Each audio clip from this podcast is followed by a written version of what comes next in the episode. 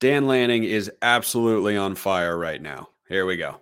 You are Locked On Ducks, your daily podcast on the Oregon Ducks, part of the Locked On Podcast Network. Your team every day. Yes, it is that time once again for Locked On Ducks. I'm your host, Spencer McLaughlin. Thank you so much for making this your first listen or your first view of the day. Part of the Locked On Podcast Network, your team every day, and your number one source to stay up to date with the Ducks. So if you have not already, like, comment, subscribe, rate, review, please, and thank you. Become one of the more than 4,000 we've got over on YouTube, the show available wherever you get your podcasts as well. And today is brought to you by Game Time. Download the Game Time app, create an account, use code Locked On College for $20 off your first purchase. There have been a lot of high moments in Dan Lanning's tenure as Oregon's head coach this is certainly one of those high points. So Oregon has the big win on Saturday, what I have argued is the biggest win of Dan Lanning's career to date because it was the best coaching performance he has put on to date. He said it was the most complete performance his team has uh, accomplished so far. I happen to agree with him.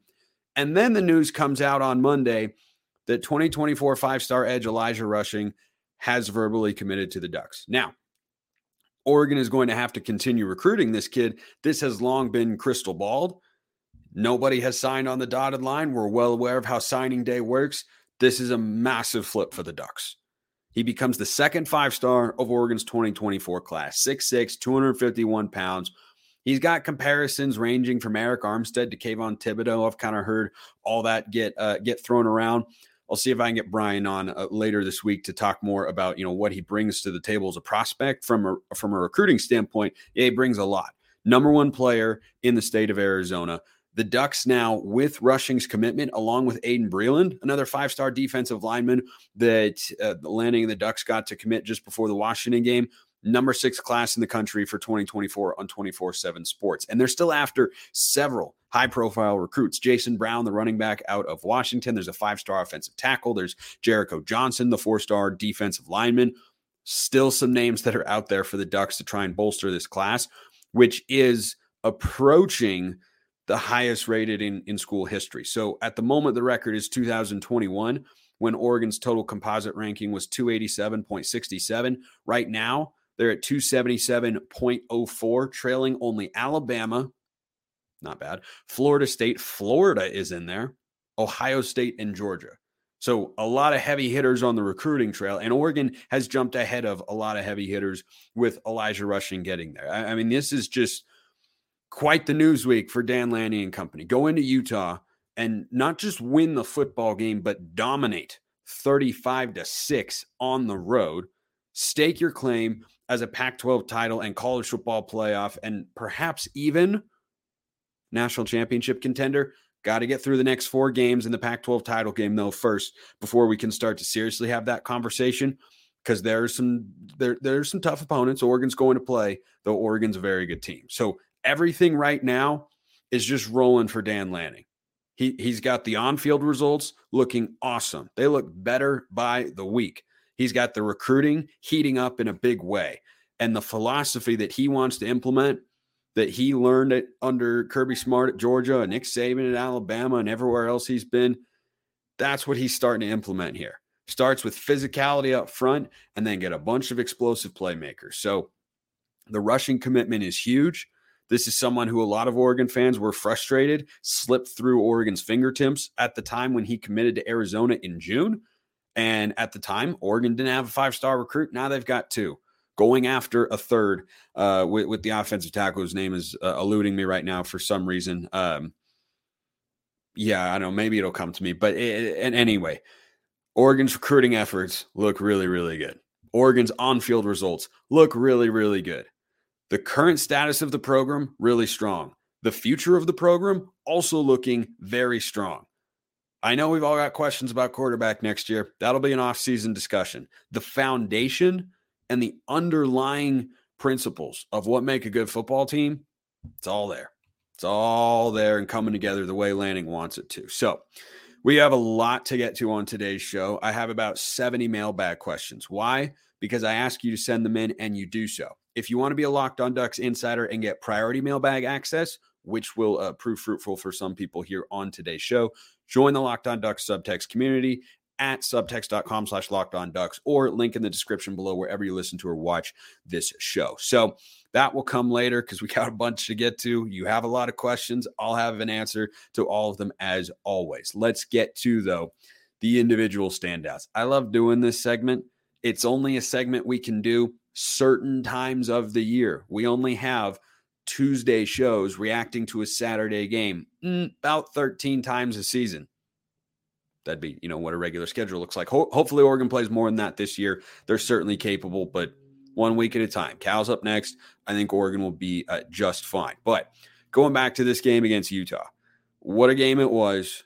Big, big time W from the Ducks. Complete and utter dominance.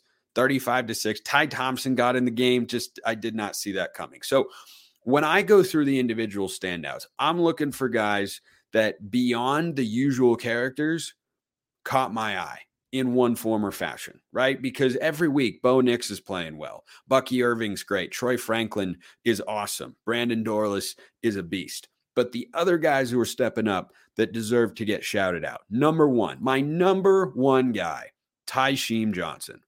You go back and listen to last week's show. I was critical of Tysheem Johnson. I didn't think that the safety production had been tremendous, particularly in the passing game this season. And still, you know, against the more elite passing offenses, I want to see more. But this was a great effort. The safeties is a gen in, in general, really. Tysheem Johnson, two interceptions in this ball game. He was tasked on more than one occasion with covering Utah's, you know, newfound do-it-all weapon, Sione Vaki. He didn't do anything in this game. I mean, Utah's offense as a whole didn't do anything in this game. Tysheem Johnson was a reason why. Evan Williams, also had a great game. When he comes downhill in a run, fill, he moves fast. In coverage, I think he's been real solid this year. I think better than his brother Bennett. Not top shelf, but solid. When he gets downhill, he's fast. He's fast. And he might be the best blitzing safety gosh, that Oregon's had since maybe Jevon Holland, who I mean, Jevon Holland might be the best safety Oregon's had in the last 15, 20 years. Frankly, I'm I've always been very high on him uh, in his Oregon career. But I mean, Evan Williams, when he comes on the blitz, he is ferocious.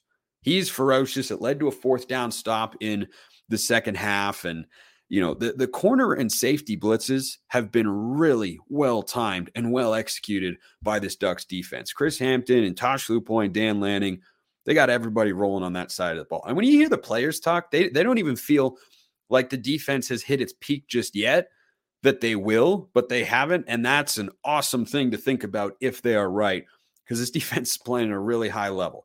Tysheem Johnson, two picks, awesome game. Evan Williams made, uh, he had, I think, two tackles for loss, a quarterback hit.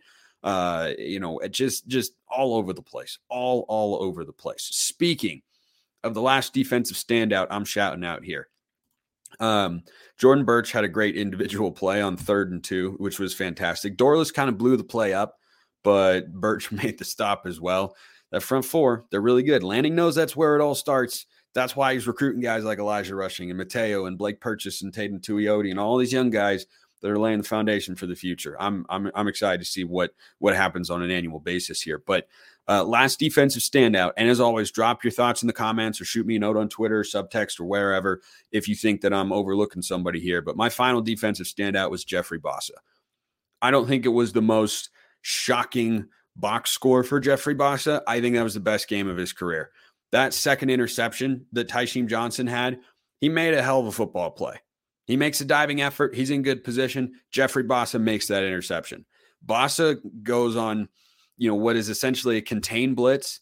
You know, he can't push the tackle back, so he kind of backs off, and then Bryson Barnes le- le- leaves the pocket. Bassa forces him to throw off his back foot, falling away. He created that turnover. And when you watch the way that Utah struggled to run the football, Jeffrey Bassa and the other linebackers too, but Bassa I thought was their leader out there he was at the center of everything that the Ducks were doing. And I thought he had an awesome, awesome football game. He looks so much better stopping the run. He's good in coverage. I think he's improved that from last year. He's just a good football player right now. And I think that Oregon uh, is lucky to have him at linebacker with Jestin Jacobs and Jamal Hill. I like that unit. I really, really do. I like the whole defense, but I, I, I like that unit quite a bit. Three standouts I had offensively. One of them really, really deserves a good amount of praise.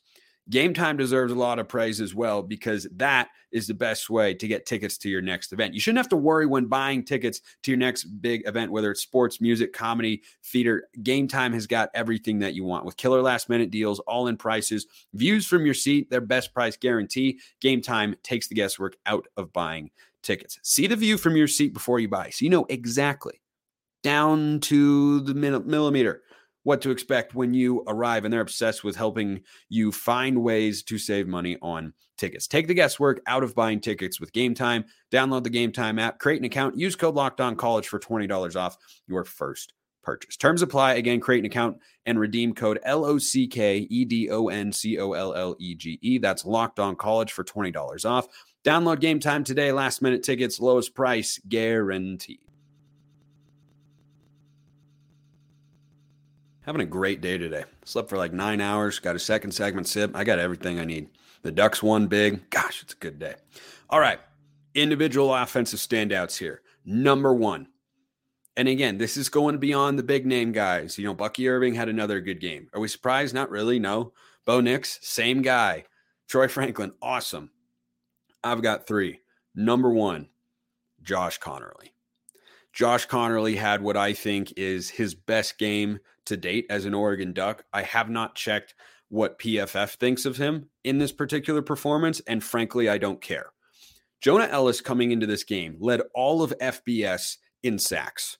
He is a menace. He is a force. He is a beast. The Utah front seven is among the best and most physical, not just in the conference, in the entire country. Jonah Elliss had no stats in this game. Not not no sacks, not no tackles for loss.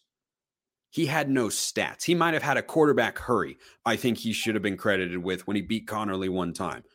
But most often, Jonah Elliss likes riding, lining up at that right defensive end spot, which is over the left tackle.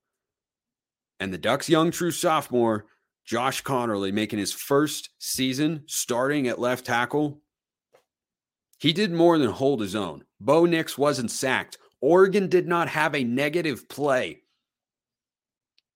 These are crazy good numbers against that Utah team. That doesn't pertain to anything about Cam Rising not being there. That Utah defense is really good. Really, really good. And guess what? They couldn't touch Bo Nix because that man, Josh Conerly, had his best game to date as a Duck and he continues on these on Oregon's successful running plays. Go look at the number of times. And Jackson Powers Johnson, you know, is kind of in that Bo Nix, Bucky Irving, Troy Franklin category, where it's like, yeah, of course he had a great game. He's probably going to be an All American. Jackson Powers Johnson might be the best center in the country. Troy Franklin, probably going to be a second team All American, depending on how many they put on the first team. Gosh almighty, he should be close to the first team he's been really, really good. Bo Nix, uh, what more do you need to see? Conerly stepped up his game big time here. And when you watch Oregon over the last couple weeks and the su- success they're having running the football, over five yards of carry against the Utes doesn't happen very often, especially not in Rice Eccles. Conerly is just bulldozing people out of the way. He's he's like a snowplow. He's just you know you know snow plows have that curvature in the you know plow on the front of the truck that just kind of carves the snow off to the side. That's what Josh Conerly is. He's just a snowplow. He just goes in there. It's reminiscent of, of Penei Sewell. I don't think he's quite the pass blocker that Penei was yet. Once he gets there, he'll be an NFL offensive tackle. But in the run blocking department, he's just moving people out of the way. He is turning people whichever way he wants to and just clearing a path for Bucky Irving and Jordan James, who are among the best running back tandems in the country. So Conerly, big shout out. Traeshon Holden. I like this guy a lot. I like this guy's attitude. I like his energy, like his approach. Love, absolutely love the way he blocks. Oregon's best receiving course and best receivers, frankly, over the last 10, 15 years have had great blockers in them. I think Traeshon Holden, and it's what it kind of should be because he's the biggest receiver that Oregon has. You know, physically, like he's almost a tight end. He's not quite that big, but like he and Kenyon Sadiq, I don't, I don't think there's too much of a of a difference in physical profile. Sadiq is a, a little bit bigger, but Traeshon Holden had a couple of awesome blocks. And he's not a guy who's getting a ton of touches, but he's not frustrated, dejected. He's still going out there and doing whatever is asked of him. And then when he does get to touch the football, a lot of his stuff comes around the line of scrimmage. He's just a physical football player. He had that touchdown late. Like he's not doing a ton of stuff down the field. That's mostly Troy Franklin Tez Johnson, the tight ends. And guess what? He seems okay with that. And I thought he had an awesome game. He sprung Troy Franklin uh, on a couple of screen passes. He had the touchdown. He he's kind of become that gadget guy, you know, the little pop passes and whatnot. I think he does that really well. Like what I'm seeing from him a lot. And then my guy, T Ferg, Terrence Ferguson. I've been on this hype train since before last season started. And he continues to show week after week, not just with his blocking, but the pass catching. That third down reception that led to an Oregon touchdown, that would have otherwise been a field goal attempt because it was third and seven. He's catching that ball on a corner route in between a corner and a safety, reaching behind himself and taking a shot, and he's just hauling it in. And, and then when you watch the running game, T Ferg, much like Conerly, is just moving people out of the way. Just excuse me, my running back needs to come through. You need to you need to go over here now. He's a beast. He's an absolute beast. Gosh, I'd love to have him back for next year. I don't know if we will because I think he's playing at a high level, and I think that he's got real NFL potential. Because you know, I see the guys at the tight end position that make it in the NFL. A lot of good players. I think T can go toe to toe with a lot of them. You know, he's not a Brock Bowers type. I think he is incredibly comparable to the Beavs tight end from last year, Luke Musgrave, who was drafted by the Packers and is, I think, their number one tight end. T-Ferg's got the hands, the catch radius, the athleticism. Think about the touchdown he caught against Stanford as well. Guys draped all over him. He holds on to it. Good hands, soft and strong, great athleticism, good blocker, willing blocker. Love what I've seen from him week in and week out. So those are my individual standouts who, you know, go beyond the obvious names and whatnot. Let me know who you think had a great game that deserves a shout out on the show, YouTube comments, Twitter, subtext, however. So, speaking of subtext, got a busy subtext mailbag. Who boy, who boy. I might, can I get a pre subtext sip? Of course I can. You know why? Because it's my show. Um, I'm kidding. It's your show. And I appreciate you all so very, very much. All right. We're just going to roll through one, two, three, four, five, six questions. Well, five. Uh, two of them are tied together. Secondary question Do you think Dan makes an adjustment in the future, this season or next, to take the ball first on the road to help dictate the crowd? Because I think that's a huge component of how Oregon was able to continually dominate. So, Oregon had the ball first in this game against Utah. Take the opening drive, despite the delay of game after the kickoff, and still on the road against that Utah defense. 0 0. They weren't feeling defeated just yet. Six plays, 75 yards under three minutes. It was surgical. It was such a great game plan. I'm someone who has always leaned towards defer to the second half. And that's something that Dan Lanning has succeeded with over the last couple of years. Because Oregon, remember last year, they were known as a middle eight team. Last four minutes of the second quarter, first four minutes of the third quarter, they would blitz people who had been hanging around with them, you know, like Stanford and Cal, and I think Arizona was, and then Oregon would just go on these runs and they just pull away. They just pull away and win the football game in that middle eight. You can't do that as easily if you're not getting the ball out of the half. Because really, you know, what Oregon would do is they'd go on like a 21 to 3 run sometimes or a 17 nothing run where they have the ball score. Then they get a stop with like three minutes left in the first half, score right before the half, get it to start the third, go down, score again and then they were pulling away from people. I think it's a game by game basis. I lean towards defer. And here's the thing taking the ball first, at the end of the day, you know, I don't think there's any conclusive data about, you know, do you win the game more often if you take the ball first or not? If you're the better football team, you're going to win whether you kick to start or you receive to start. It's not going to end up meaning anything. I think with the way this defense is playing, I expect him to lean towards deferring to the second half to set up that opportunity to kind of go on that little spurt because defense is coming out. And in both instances, when they've been on the road against uh, in Pac 12 play against Washington and against Utah, they have come out and set the tone early. And I think that that is telling of how improved they are as a unit. I think Lanning's going to trust them. I don't think this is a change that needs to be made. You can go either way. I like the way Stein game plans. I like the way the offense is executing. I like the way the defensive staff is having the kids ready to go. So I can go either way on that one. I I do lean 60 40 on, yeah, I'd, I'd probably rather uh, still defer. I'd also still prefer to get to the rest of the subtext questions. Oh wait, yeah, of course we're uh, we're we're going to do that. Oregon, according to our friends at FanDuel, is a 24 point favorite against Cal this week. Yeah, that's about right. You can score early this NFL season with FanDuel. That's America's number one sports book. Right now, new customers get $150 in bonus bets with any winning $5 money line bet. That's it. $5 money line bet. Bet, bet Oregon, $5 on the money line. And if you're a new customer, you get $150 in bonus bets. 150 bucks if Oregon wins. That simple. If you've been thinking about joining FanDuel, there's no better time to get in on the action. The app is easy to use, wide range of betting options, including spreads, player props, over-unders, and more. So visit FanDuel.com slash locked on and kick off the NFL season. FanDuel, official partner of the NFL.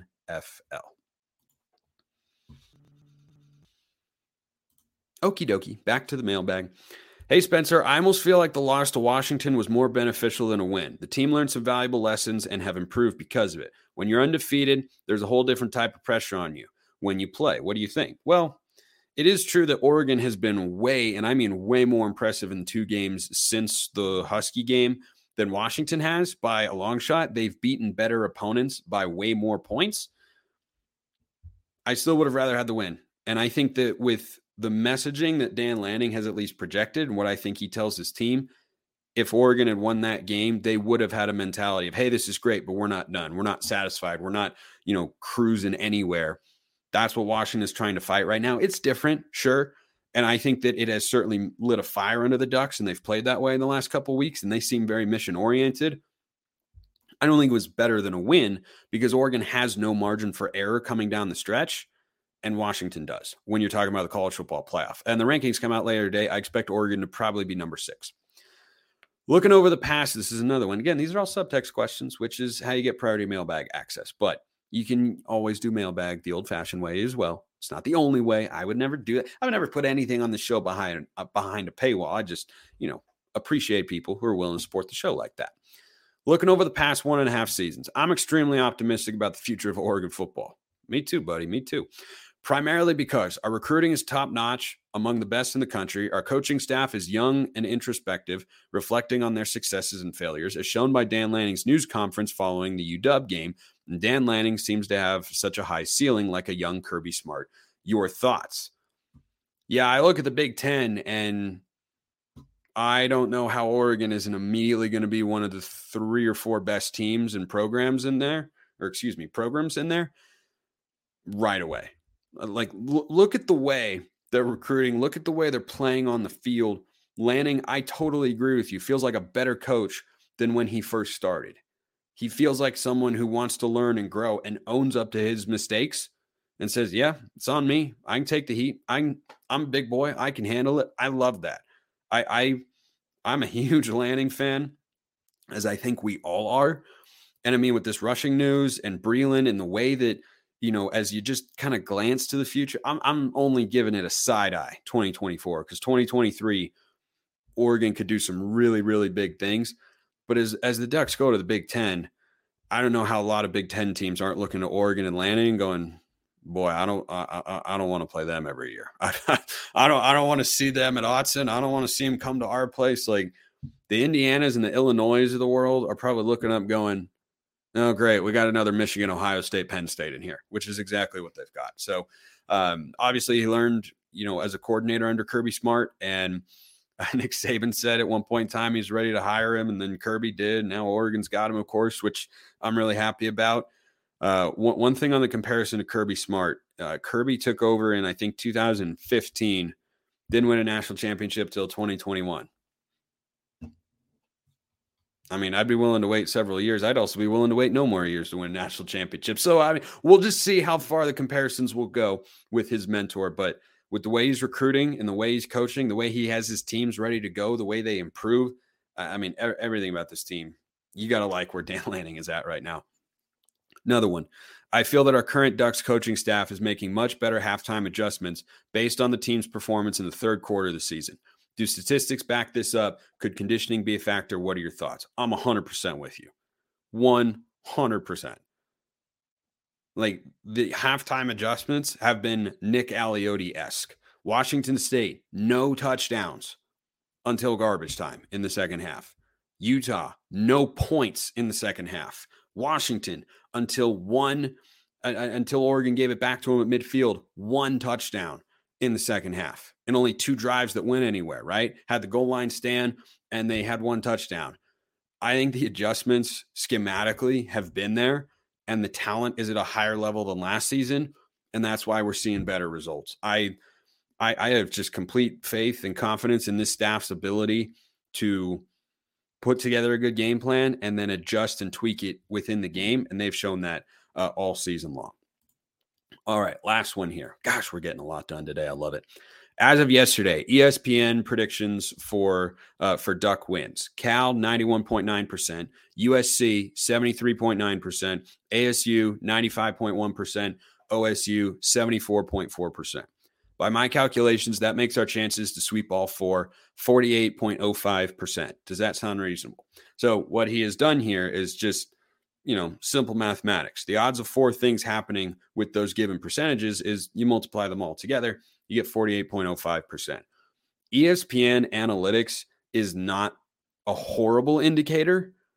It's not the best indicator as well. Because if I told you right now, well, Oregon's got a 48% chance to win their next four games. Mm, no, I don't think Vegas would see it that way.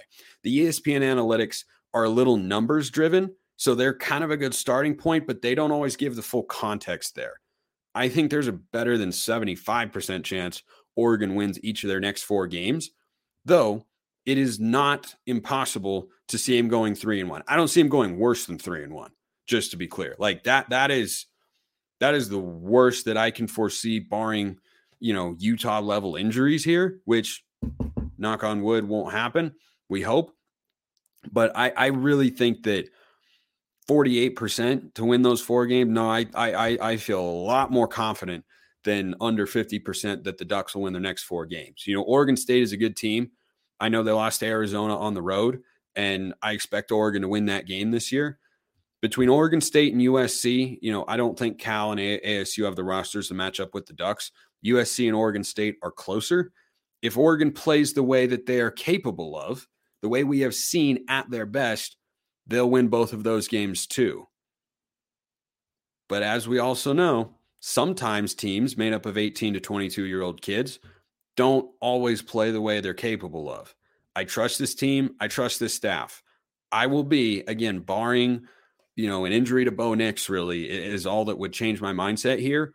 I'm expecting Oregon to go 4 0 down the stretch and get to the Pac 12 championship game. My confidence level at that is not 98%.